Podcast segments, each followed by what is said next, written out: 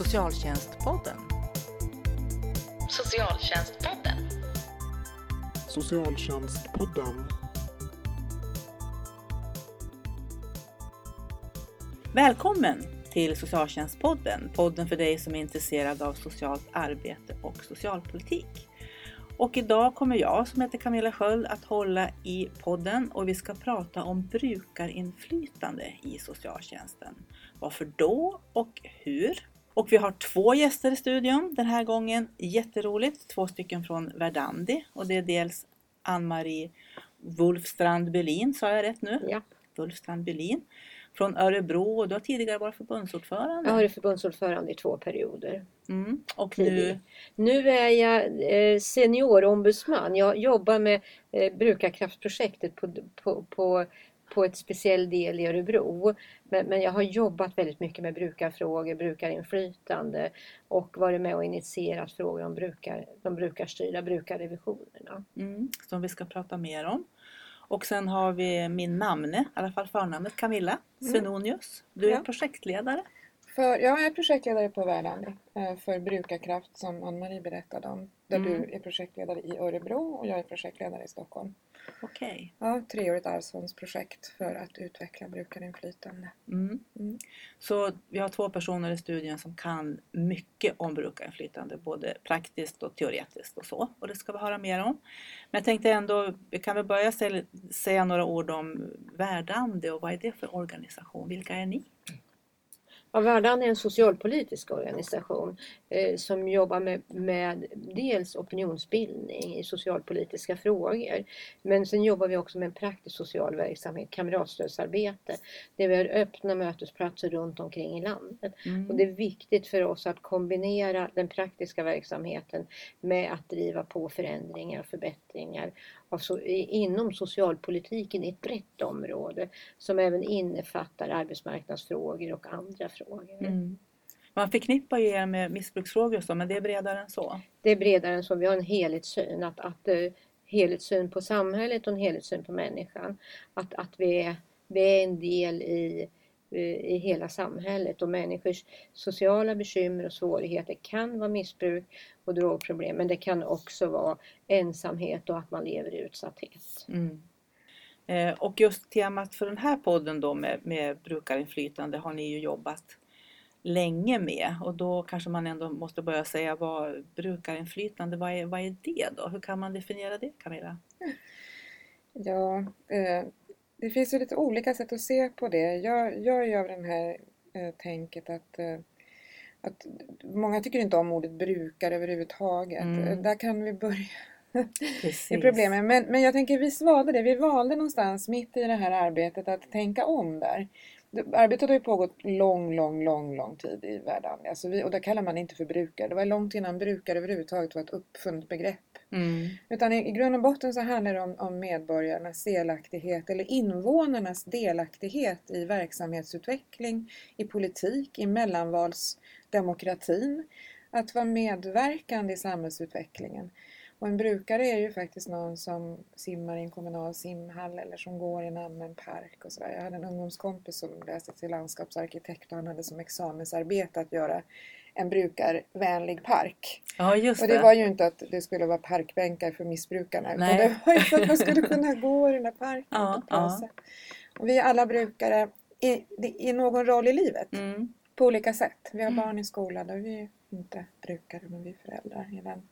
Sådär, så att, och inflytande är ju då lite begränsat i definitionen från civildepartementet från 91. Civildepartementet finns ju inte kvar. Men Mm. definitionen är fortfarande i svang och den funkar alldeles utmärkt väl. Och där krymper man ju ihop den lite grann till att det är de som använder offentligt finansierad service. Mm. Inte faciliteter som bibliotek och kanske, alltså, eller jo bibliotek då, men parker och så. Mm. Vägar. Det är inte brukare i den definitionen. Utan det är vi som betalar skatt för välfärdstjänster Mm. och som utnyttjar dem. Mm. Och även vi som inte kan betala skatt. Alla som utnyttjar och behöver använder Mm. samhällets tjänster. Och det här med inflytande då, vad, vad... Och då är det att kunna påverka dem. Ja. Och det har varit rätt självklart inom äldreomsorgen att man har brukarråd för pensionärer. Man har haft självklart funktionsnedsattas råd i olika sammanhang. Och att de ska kunna företrädas av personer ifall de inte klarar av det själva. Och de grupperna är jätteväl definierade i lagstiftningen också. Att man måste man från myndigheternas sida, från förvaltningarnas sida ständigt ha en dialog med de grupperna och deras företrädare. Mm. Och då har man på något sätt, vi har varit lite dåliga inom socialsvängen på att hävda oss och stå på tå och skrika på barrikaderna. på 70-talet gick det ju bra. Det var annorlunda efter den tiden på 70-talet i och med att samhället individualiserades i mycket högre utsträckning och arbetsmarknaden förändrades och kraven på individerna också så att man började diagnostisera personer i ganska hög utsträckning. Så jag tror att det ledde väl till att det som vi i Verdandi och många av våra kamratorganisationer tycker är viktigt att människor mobiliserar. Att, Mm. att de som bor här i Sverige tar sin plats och gör sig hörda.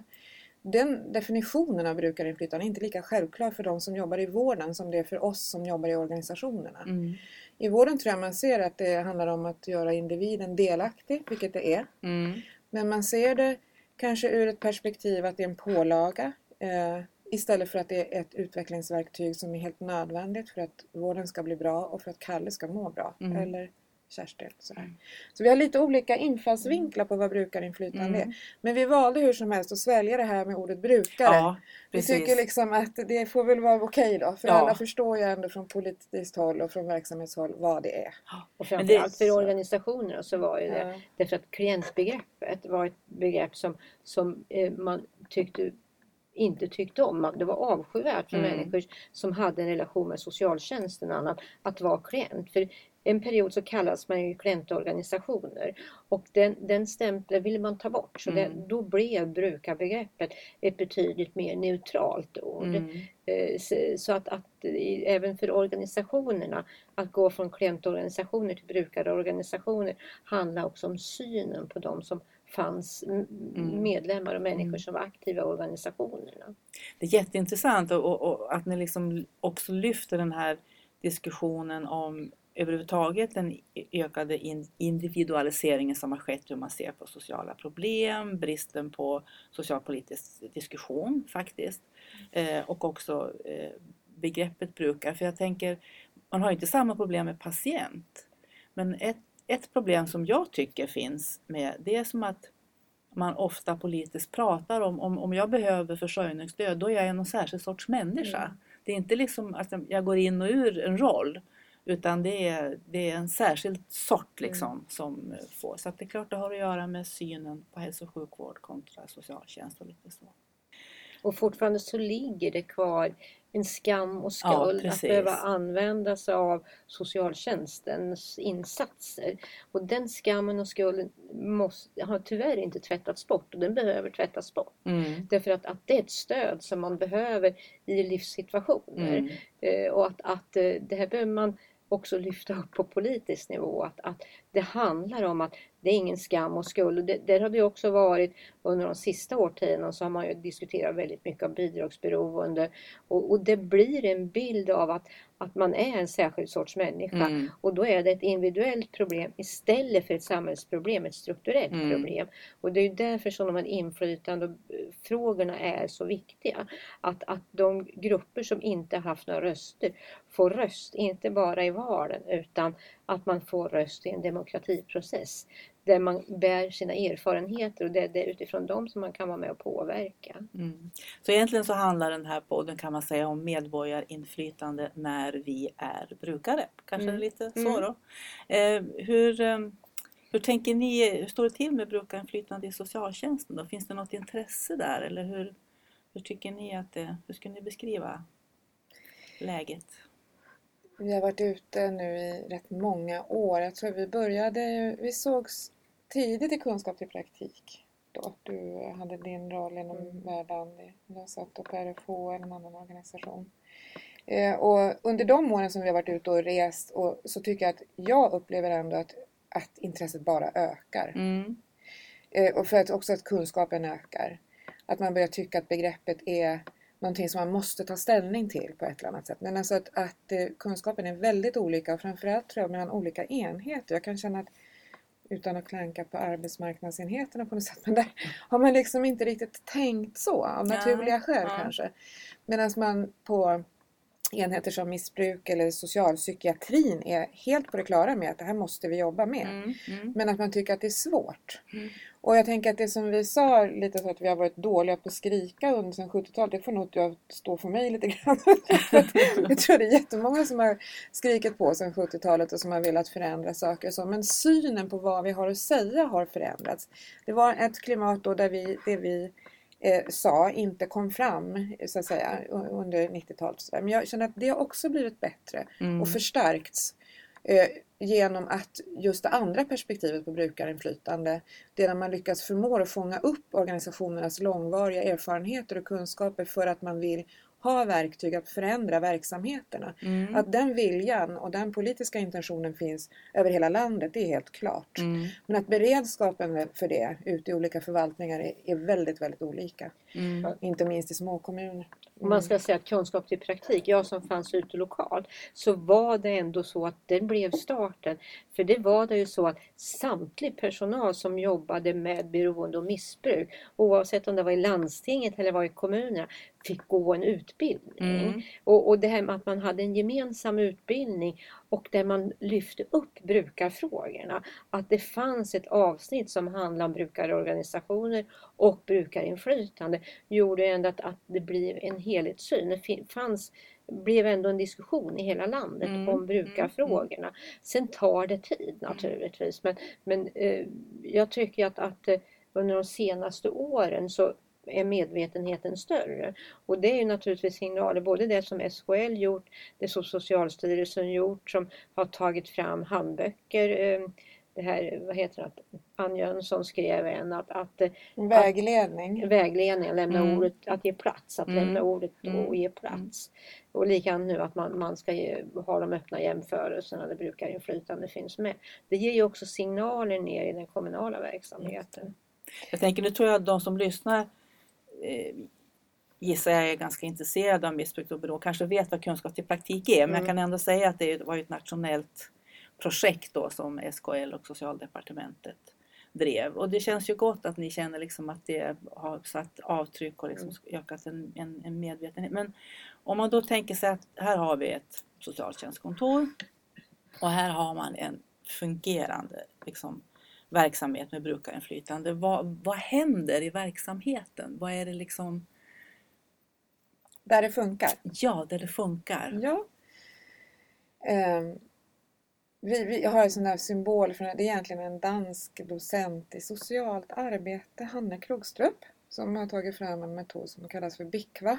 Mm. eh, som är brukarinflytande i kvalitetsarbete. och nu vågar jag inte på den här danska översättningen av den här förkortningen, men BIKVA är metoden som symboliseras ofta av den liggande åttan, alltså evighetstecknet. Det är en lärande organisation Mm. där man har en kontinuerlig dialog med aktuella brukare och också i samråd med organisationerna på orten. Eller om det saknas lokala organisationer så kan man vända sig till riksorganisationerna som är duktiga på det området som man är verksam inom. Om det är socialpsykiatrin så är det psykiatriorganisationerna. Om det är Mm. missbruksvården inom socialtjänsten så är det naturligtvis den stora mängden av missbruks och anhörigorganisationer på den sidan som man kan prata med och ha en dialog med. Mm. Men att man har en, en aktuell grupp brukare som man för en, en dialog med så gott de orkar Mm. eh, och kan. Och att man stödjer dem i den processen så att de får rätt att vara representativa för det som de tror på och på sitt sätt. Och att man Mm. ökar kunskapen hos sin egen personal att kunna ta emot och sålla de här budskapen och göra det till en konstruktiv dialog där de får tillräckligt mycket information före mötena, i Mm. tillräckligt god tid före mötena. Och att man också låter deras frågor komma upp till rätt bord i organisationen. Just det. Och att någon styr den här processen som har ett mandat och som inte blir en vakans. Mm. Och att det här får, då får man testa olika förs- förändringsförslag och köra genom den här åt, liggande åttan, det här hjulet. Och så får utvärderar man det efter ett tag och så ser man, blev det bättre? Kan vi besluta att förändra och behålla den här rutinen som nu, vi nu har prövat? Eller behöver vi skruva till det lite till? Och att man håller på så. Att det blir en del av verksamhetens arbetsrutiner. Mm. Och att det är tillräckligt god spridning på de brukare som får vara med i den där processen. Mm. Det Det låter enkelt och det är det inte alls. Ja, nej, nej, men jag tänker att det handlar mycket om att det ska vara rejält som du säger. Det ska vara någon med mandat och man ska lyfta upp frågorna. Till, alltså det är inte bara att liksom, här är trevligt att ta en kopp kaffe utan det ska faktiskt vara ett rejält inflytande och att man känner att man, man kan liksom påverka och, och förändra. Men jag vet ju du Ann-Marie som är i Örebro, ni har ju använt det här i i praktiken och kunna lära er mycket liksom, som kan förbättra verksamheten. Kan du ta några exempel? Vi har ju gjort det på olika områden. Vi har ja. gjort det på öppenvårdsgruppen, behandlingsgruppen, mottagningsgruppen och även försörjningsstöd. Och, och, och, där har vi ju sett att vi har jobbat med brukarstyrda brukarrevisioner. Mm. Och det är det brukarrådet som, som gör de brukarstyrda brukarrevisionerna. Och det består av organisationer. Vi har ett brukarråd som är anknutet till hela socialtjänstens område. Och där möts verksamheten och organisationerna eh, relativt regelbundet. Men när vi har gjort våra brukarstyrda brukarrevisioner har det kommit fram frågor. Eh, som, det som har varit väldigt positivt det är att, att eh, personalen, de som jobbar konkret har fått väldigt god respons, väldigt goda resultat av sitt arbete. Sen har det varit inslag i verksamheten som behöver förändras och förbättras. Och då har man jobbat bland annat med fokusgrupper där man har mött enskilda brukare, där man har diskuterat frågor som har handlat om förändrings och förbättringsfrågor. Mm. Eh, vi har jobbat med, med eh, försörjningsstöd jobbade med att göra en klarspråksutbildning för sin personal. Mm. Därför att man upplevde att, att många upplevde att man inte förstod besluten. Eh, och försörjningsstöd jobbar ju mycket med, med, med, med, papper och skriftliga beslut så det är sällan man möter eh, sin klient mm. utan det är väldigt mycket pappersarbete. Men, men det har man jobbat med en klarspråksutbildning som har varit väldigt bra. Mm. Eh, men framförallt de här fokusgrupperna som man har haft på olika ställen har varit. Och sen har vi följt upp revisionerna också. Vi har diskuterat dem i brorådet och se vad behöver man göra för förändringar. Ska, hur ska vi gå vidare med det här för att se eh, hur, hur, man kan fortsätta jobbet. Mm. Så det, det Camilla beskriver den här åttan, även om vi inte har den sådär eh, praktiskt genomförd så, så har det ändå skett i de här mm. processerna. Mm. Mm. Och vi har ju fått upp ja, vi har fått upp olika frågor på revisionerna som normalt sett inte professionen ställer. Mm. En forskare ställer inte en fråga om du ljuger dig genom behandlingen. Men, men det hade vi i, i våran revision därför att de som har egna erfarenheter vet att är man inte tillräckligt trygg, vill man inte själv, man har krav på sig and, från andra, man kanske inte får sitt försörjningsstöd eller man känner det outtalat att, att jag måste gå hit för mina föräldrar vill eller mina barn vill. Men, men, och då är det en viktig fråga för att det handlar om om man känner sig så trygg mm. så att man kan vara ärlig i sin behandlingsprocess. Mm. Och det, det, det är sådana andra frågor för då, då gör det ju också möjlighet att fundera på hur utvecklar vi verksamheten. Mm. Sen ska jag säga, en av de viktigaste sakerna eh, som vi fick upp på dagordningen när det gällde behandlingsgruppen öppenvårdsgruppen handlar om anhörigas situation. Ja, eh, och de hade tidigare inte alls funnits med. Idag så dels hänvisar man anhöriga till AH, anhöriga hjälper anhöriga. Men behandlingsgrupperna startat egna anhöriggrupper och utvecklat samarbetet med Anhörigcentrum som också har skaffat sig kunskaper om missbruk och beroendefrågor som man inte alls tidigare jobbade med. Eh, så det här har varit, just när det gäller anhöriga så, så har man verkligen förändrat arbetssätt och, mm. och mött den gruppen. Och man har öppnat, med, öppnat telefonlinjer där man kan ringa och vara anonym. Man kan få tre samtal utan beslut, mm. utan myndighetsbeslut. Mm. Så det händer mycket och det har hänt utifrån en samverkan. Egentligen där brukare har, har väckt frågor som verksamheten har tagit till sig som har blivit också konkret förändringsfrågor i mm. verksamheten. Och framförallt det här med att man har påverkat Anhörigcentrum mm. som, som kan nå den gruppen. För att vara anhörig till en missbrukare då får man egentligen man har ingen normal relation till socialtjänsten.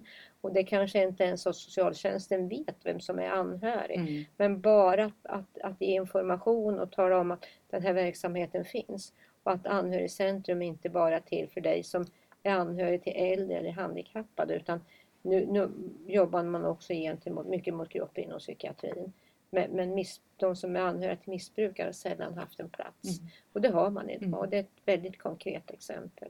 Så det är, mycket, det är egentligen mycket som kan hända om man får till en sån Ja. här liksom, bra, bra process. Både att man utvecklar verksamheten men så tänker jag också att det ger ju en möjlighet för socialsekreterarna som ofta är så hårt arbetsbelastade Mm. att faktiskt få det, är också, det handlar också om reflektion och, och liksom en, en, ett tillfälle till att betrakta verksamheten med lite perspektiv. Så Mm. att det, det, det ligger väldigt mycket utveckling Mm. i, i det här.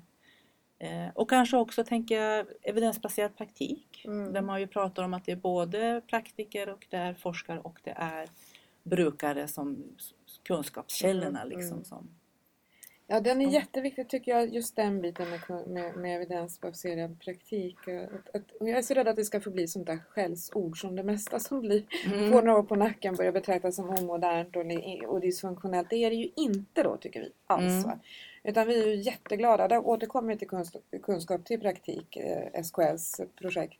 Som Gunborg var här och pratade om för några veckor sedan i Mm. Det podden. var ju ett podd för, Gunborg Brännström ja, som precis. pratade Ja, om podd för två, tre veckor sedan. Ja. tre veckor sedan.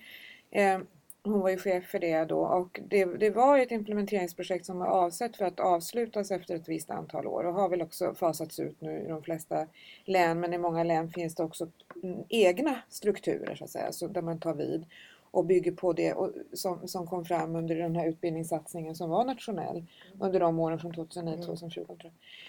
Eh, Men det man gjorde där det var att man lyfte just behovet av att se brukarnas önskemål och erfarenheter, erfarenheter och önskemål, jag tror man tar det i den ordningen. Mm. Erfarenheter och önskemål som en jätteviktig del i vad vi ska göra när vi ska utveckla verksamheter. Både i mötet med den enskilde såklart. Och det är framförallt där man pratar kanske om evidensbaserad praktik. Men vi tycker ju, och det är inte bara vi, det är ju så att liksom även på, på kollektiv nivå, på gruppnivå så är också det ett sätt att utveckla verksamhet. Expertisens kunskap, personalens kunskap och brukarnas önskemål och erfarenheter. Så EBP har ju liksom blivit sån här demokratibult verkligen. ja, just det. Så Det- kan man se ja, det. Mm. Jag upplever det så. Mm. Och det tror jag vi Mm. fick ett enormt mycket mera Mm. vind i seglen när man Mm. var så tydliga Mm. i det sammanhanget. Och det var så kul också för där kunde ju de utprojekt som vi gjorde ihop där vi vidareutvecklade Verdandis brukarstyrda brukarrevisioner som var framtagna egentligen inte inom missbruk utan inom eh, försörjningsstöd. Nej, de, de, de, från- det var ja, det utifrån kom från beroendecentrum. Beroendecentrum först. Örebro, Ja. för vi började med det. Och egentligen så började det med när vi startade med att göra egna enkäter och revisioner på, försörjning, eller på Beroendecentrum i Örebro. Mm. Att, att vi, vi hade massa uppfattningar från organisationerna i det brukarrådet om hur provtagningen gick till i ett väntrum. Och då sa jag, ja, det är några medlemmar i KRIS eller några medlemmar i Verdandi som tycker det. Och då tvingades vi att visa att det handlade ju inte om några medlemmar utan det var de som, som brukarna som gick på Beroendecentrum som upplevde väldigt förnedrande Ja. att lämna sina provtagningar i en, en toalett som var i ett väntrum. Och då passade vi, vi kunde inte bara ställa frågor om under toaletten Mm. utan då var vi tvungna att ställa ett antal frågor och så stod vi under några eh, veckor och gjorde de här frågorna i väntrummet. Och det var då vi fick fram svar som också handlade om bemötandefrågor, om tillgänglighet men också handlade om den där toaletten. Och det slutade ju med att man, man byggde om hela väntrummet och gjorde det betydligt bättre. Flyttade toaletterna till sköterskerummet. Men också att vi fick vara med i processen från organisationerna när man byggd, förändrade hela Beroendecentrums verksamhet. Mm. Och där har vi funnits med alltid i processen. Så det här med brukarstyrda brukarrevisionen började egentligen att vi tvingades på något sätt att påvisa att det vi tyckte fanns det relevans. Mm. Att det, Mm. att det inte bara var vi som tyckte, Nej, utan att det precis. var jättemånga som tyckte. Och det jag tänkte då, det var att då hände det att vi fick det där eh, draghjälpen av evidensbaserad praktik och den, det kom samtidigt som de här metoderna hade börjat ta form på riktigt och de också provades inom försörjningsstöd och pengar fick, kom till för att kunna vidareutveckla det. Och då såg vi att de här verktygen funkar genom hela socialtjänsten. Mm. Så vi håller på att bygga en verktygslåda som man kan eh, lämna till de som vill jobba med en sån här liggande åtta. Ja, ja, en lärande organisation där brukarrevisionen kan vara ett. Och där olika sorters fokusgruppstänk kan vara andra metoder i det. Och så har vi gjort en certifieringsvariant där man kan se till att verksamheten får stöd att ta fram en handlingsplan för hur man ska kunna få det här processen att löpa kontinuerligt och hur man kan utbilda personal kontinuerligt. Och sådär. Och då kan man bli certifierad? Man kan bli certifierad i brukarinflytande. Ja. Mm. Och då, är det ju, då har det ju liksom varit så roligt att det, det som började i, i Örebro län blev nationellt spritt och de metoderna som kom just från missbruksvården via socialtjänsten att säga då, eh, till resten av landet har blivit någonting som, som idag tycker vi är liksom moget att jobba gentemot Försäkringskassa, Arbetsförmedling och stora Ja, eh, statliga Ja. aktörerna Ja. också. Mm. Eh, så verktygen finns. Och de hittar man på er hemsida eller var kan man hitta? Eh, det kan man visst göra, inte Mm. alla riktigt ännu. För vi, vi håller på att prova fram dem. Jaha Men okej. Mm. De flesta finns där. Mm. Eh, men eh, det går alltid att ringa och höra var i utvecklingsarbetet vi är. Vilka, Mm. Vilka piloter man kan delta i som verksamhet också. Mm. Och att vi har varit där med Arbetsförmedlingen och Försäkringskassan. Därför att det är ju många som vi har mött eh, som har, har ett missbruk och beroende, som har gått behandling, som har fått stöd och hjälp via socialtjänsten. Men sen eh, när man ska gå vidare till arbete och, och sysselsättning eller om man har bekymmer med Försäkringskassan då upplever man att de stora bekymren kommer. Vad, vad händer egentligen om, om du har varit ute i ett långvarigt missbruk i 10-15 år sen ska du helt plötsligt stå till Arbetsförmedlingens förfogande och du, har, du vet inte, du kan inte, du vet inte. Mm. Och, och den här oron för vad som händer sen har varit jättestor hos de människor som vi har mött och därför så, så är det intressant att se hur, hur man kan jobba med brukarfrågor inom de statliga myndigheterna. Mm. Och det är en utmaning i sig därför att de, har ju, de statliga myndigheterna har ju inte alls den typen av struktur som socialtjänsten Nej, har. Det, det är en helt annat Mm. klimat. Därför att de är inte vana vid att det kommer någon att lägga sig. Och där har ju ändå så att socialtjänsten har det som ett uppdrag att Mm. jobba nära människor Mm. på ett annorlunda sätt. Och Då tänker jag att brukarrevision borde kunna vara ett verktyg också och, och få till samverkan Mm. bättre mellan kommuner och Mm. Försäkringskassan Mm. och Arbetsförmedlingen. Precis. För Samverkan är ju den här ständiga, jag vet inte hur många poddar vi har kommit landat i det, att eh, alla ser värdet av samverkan men det är så svårt att få till riktigt fungerande. Vi kanske ska börja eh, avrundas som det heter. Jag tycker att ni har tagit fram Mm. väldigt starka argument varför det är viktigt med brukarinflytande med, med hur du utvecklar verksamheten, hur du utvecklar profession, professionaliteten och så. Eh, är det någon annan sån här vinst med brukarinflytande som vi har glömt att prata om? Ja, naturligtvis. De som, som är delaktiga i den här processen.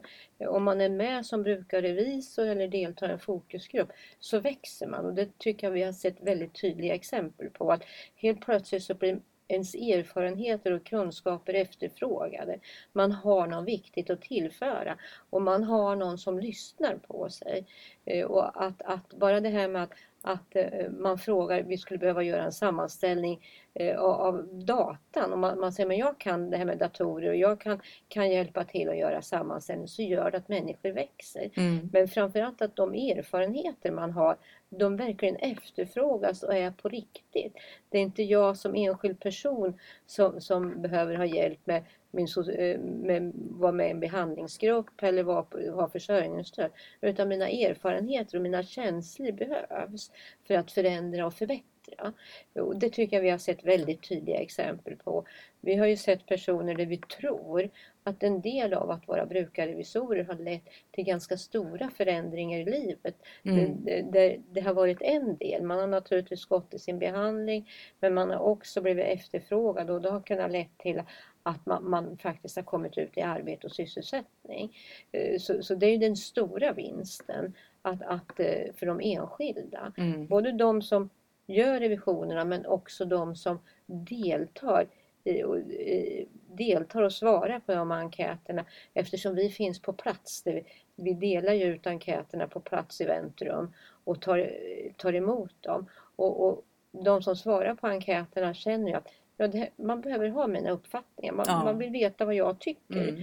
Och, och dessutom så kan man se att kan du, har du haft varit i samma situation och här nu så stärks det också det här med att det går att förändra och ta ansvar och, och förändra och påverka sitt eget liv. Mm. Så det tycker vi egentligen det är en stor, stor vinst och att man upplever att att jag har ett demokratiskt inflytande, jag är efterfrågad. Jag är inte efterfrågad bara att rösta i ett val utan mina känslor, upplevelser och kunskaper behövs. Mm. Ja, återigen så är det verkligen win-win resultat med, med brukarinflytande. Mm. Men reellt brukarinflytande kanske man ska säga då. Eh, Men jag tänkte avslutningsvis, de eh, kommuner som nu ännu inte har liksom fått till det här med brukarinflytande, vilket medskick vill ni ge till dem? Jag tänker att precis som det här, det låter ju förenklat som att det här är ett piller att må bra på liksom. och få vara med och bestämma. Och det är klart att det kan bli det. Det är ju ganska vedertaget nu och vederlagt alltså att, eller, eller klarlagt att, att det är så att, eh, att man mår mycket bättre i, i behandlingssituationen och det blir ju då ofta bättre resultat och sådär av en behandling om man får vara med och bestämma. Och det låter så enkelt men på samma sätt så är det ju faktiskt så för verksamheter. Att det här är ju ett piller mot liksom in, in, allt för ingådd kultur om man säger. Alltså att man får hjälp att titta från, från andra sidan bordet, vända på okuläret, se från min brukares eller min klients Mm, perspektiv mm. vad den personen vill och behöver. Och, och dessutom så behöver jag inte göra det jobbet själv för det gör ju brukarna åt mig så det finns många Just det, Vinster apropå i det. all administration och så. Ja, så, man behöver inte mm, hålla på och dokumentera Nej. det här själv utan det är brukarna som Just ser det. till att de här undersökningarna görs. Mm. Och jag tänker att eh, i, i att, att ha den här verktygslådan och botanisera i så behöver man ju inte känna som socialförvaltning att oj nu kommer det ytterligare pålagor. Så det är det fiffiga i kråksången med att vi finns här och gör, och gör jobbet och att folk mår mycket bättre av det. Vi kommer att ha ett forskningsseminarium nu i, i mitten av juni när åtta som har, personer som har doktorerat på olika grader av akademin nu som, som är inom brukarinflytande, har gjort forskningsrapporter, och ska diskutera hur ser forskningen ut i framtiden på det här området? Varför mår folk bättre? Hur mycket bättre mår de? Mm. hur mår verksamheterna? Så vi hoppas på att få mycket nya tips om framtidens forskning här i, i mitten av juni som vi kan berätta om på vår hemsida. Mm. Mm. Vad bra! Stort tack till Ann-Marie Wulfstrand Bylin- och Camilla Svenonius. Eh, Det här var alltså den femtonde socialtjänstpodden som vi har Eh, spelat in. Så nu finns det ett helt bibliotek med lite olika teman som rör socialt arbete och socialpolitik. Så tipsa gärna dina kollegor om att lyssna på våran podd och hör av dig till oss på Akademikerförbundet SSR med tips på vad vi kan ta upp här i podden.